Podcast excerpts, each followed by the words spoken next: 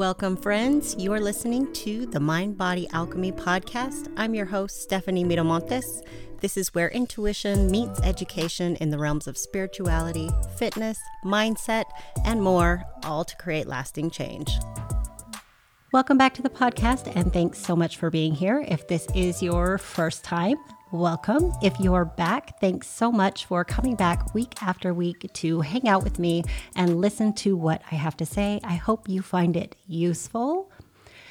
I want to talk to you about plateaus today and some self sabotage and why it may not actually be what you think it is.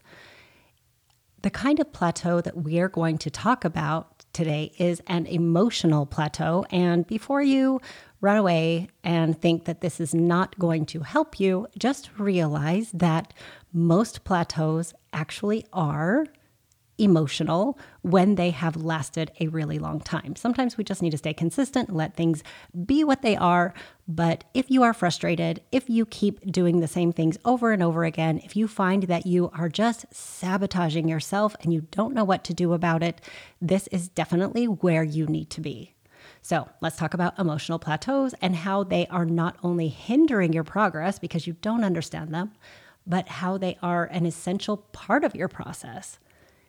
Emotional plateaus are what you experience when you have used all the strategies and the tactics to help you get past some of your eating behaviors and then you come up against a wall. Now, I'm going to address this in an eating behavior type of way, but the reality is any goal that you have set that you are trying to reach and you find yourself stuck, this applies. So, you can actually use this information for anything that you're going through, but let's stick to eating for now.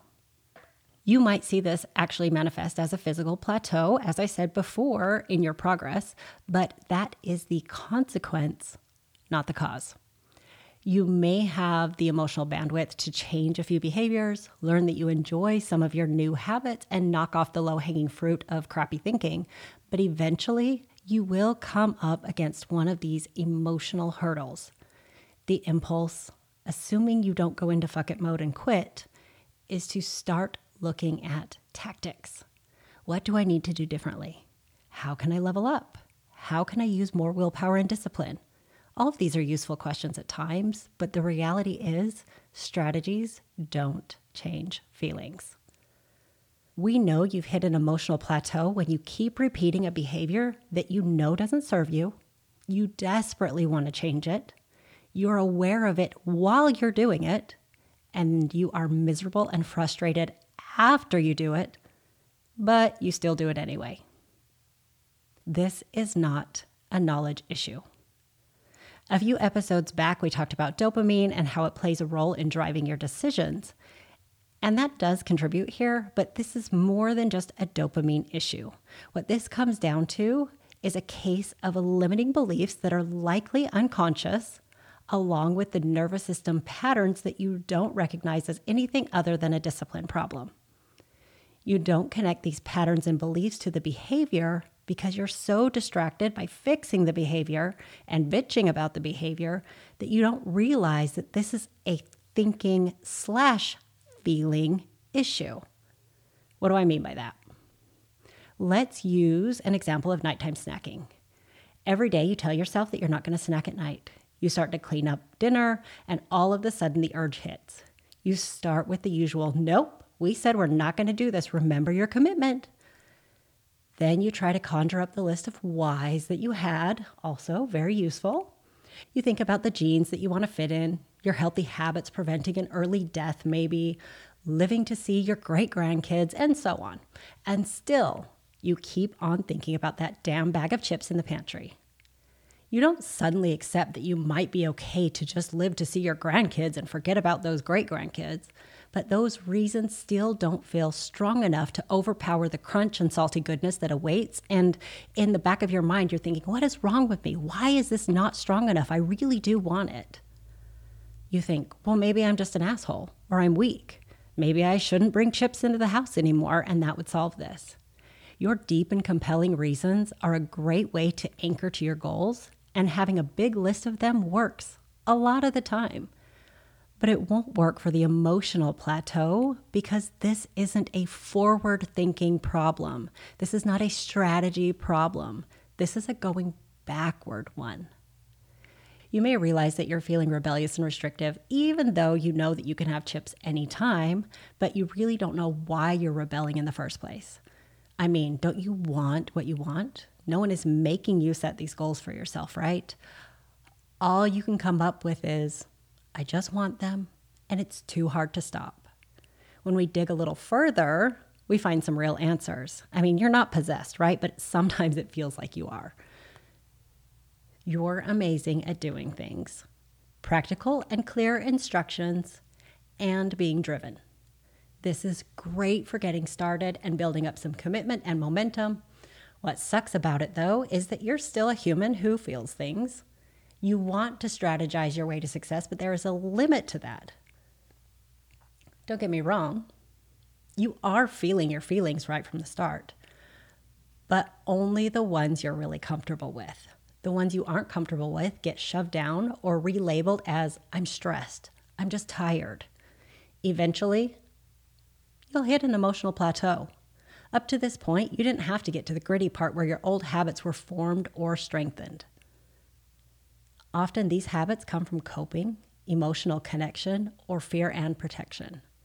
The connection piece might be eating on the sofa with your partner, bonding with your mom over tea and cookies, sneaking snacks like when you were a kid, eating things that your parents never allowed you to have, overeating to prolong an experience that you're enjoying, and ignoring your body during social events. Things like that, where other people are involved or there are memories of other people, and you really feel connected by the behavior that you have. The coping piece could be unwinding with food or alcohol, using food as your only pleasurable experience, experiencing food scarcity when you were young, diet and restriction rebellion, and being afraid of trying things like stopping before you're mentally ready, not wanting to admit or address the fact that food was your whoopee that soothed you when you spent time alone at home as a kid or in college, or anytime you were bored and lonely, feeling like a failure when you're stuck in perfection and so you haven't learned to feel disappointed, pissed, frustrated with yourself and continue on to a successful path quickly after you have, quote, messed up. The fear piece looks a little different. You can start sabotaging your efforts because you have a belief that you are leaving people behind. If you bonded over dieting or talking shitty about your body with a parent or friends, you might struggle to have your own back when you start to see success because your old beliefs are telling you that you'll hurt their feelings or lose the relationship. You might be afraid that the next level of success will require you to do harder and more restrictive things or eat too little and be hungry all of the time. It might touch on your fear of intimacy or being noticed in a way that makes you feel objectified, even if that objectification isn't sexually driven. Comments like, oh, you look so good, can trigger the urge to hide and retreat. I mean, don't you think I looked good before? What was wrong with me then? Consciously, you know that's not true, but there is something inside of you, your inherent sense of self worth, that says, hey, I just want to be good enough as I am, no matter what my body looks like. We can rebel against anyone else noticing and complimenting simply because we have the desire to be accepted and loved for who we are. You could be someone who thinks that they aren't dateable, hireable, or whateverable because of your weight. And when things start getting real and you start to fear that as you lose your weight and start putting yourself out there, you still might get rejected.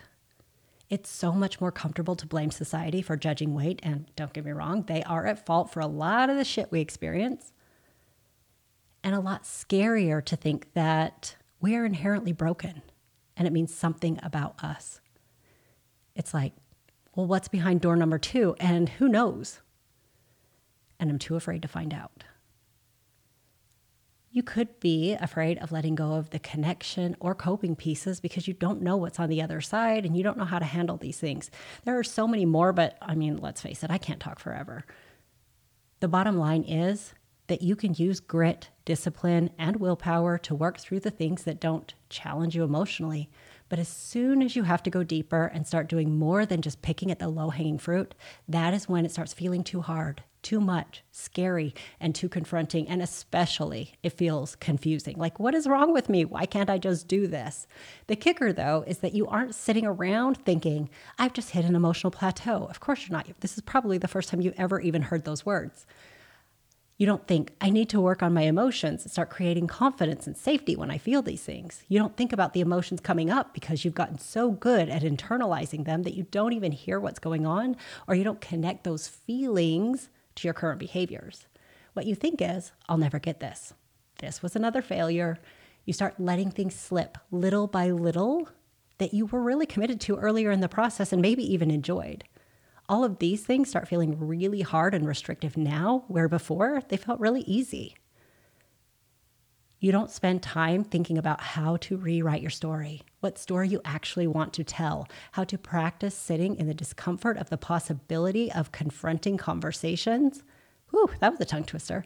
And what the new life might feel like if you're wrong, or even how you'll handle the shit if you are right. Like, what if you and your oldest best friend sit around in your bullshit by bonding over hating your bodies every time you talk and you stop hating yours? What if that creates a ripple in the relationship? How will you handle it? Can you handle it? What if the worst in your mind happened and you aren't friends anymore? Is it worth it to you to maintain a friendship that the foundation is built on through self loathing? I'm not saying it's going to be easy or fun or that it's always going to sound like that. But if you tell yourself the whole truth, what do you really think about that? What would you need to tell yourself in order to work through that emotion without costing you your sense of self worth and your new habits? This is where an advanced skill set comes into play. We have to recognize what is really going on, but before that can happen, often we need to start at the feelings level. And if you learn that your feelings are weak, inconvenient, embarrassing, or don't matter, that is a hurdle all on its own. Without recognizing that some things need a somatic approach before you can think your way through it, and that you have to think your way through things before you can change how you do them, the strategy to change the behavior, the doing part, is going to be weak at best figuring out how to feel safe in your body, connected to your feelings, honest with yourself about what is really behind these habits is more than a diet program will ever be able to help you with. This is what we mean when we say it's not about the food and that it's deep work. If you are ready to go deep and change your relationship with food and your body in a way that addresses all of these things and more, be sure to join the waitlist for the next group coaching program, Unstuffed, where we are helping you unstuff your mind and emotions while you learn to stop stuffing your body along the way. Alongside Unstuffed is Unfiltered, which is our body image program that I coach that works with you on your relationship with your body in a safe and intimate container with high touch coaching to help you break free of your negative self concept so that you can live your best life well, unfiltered.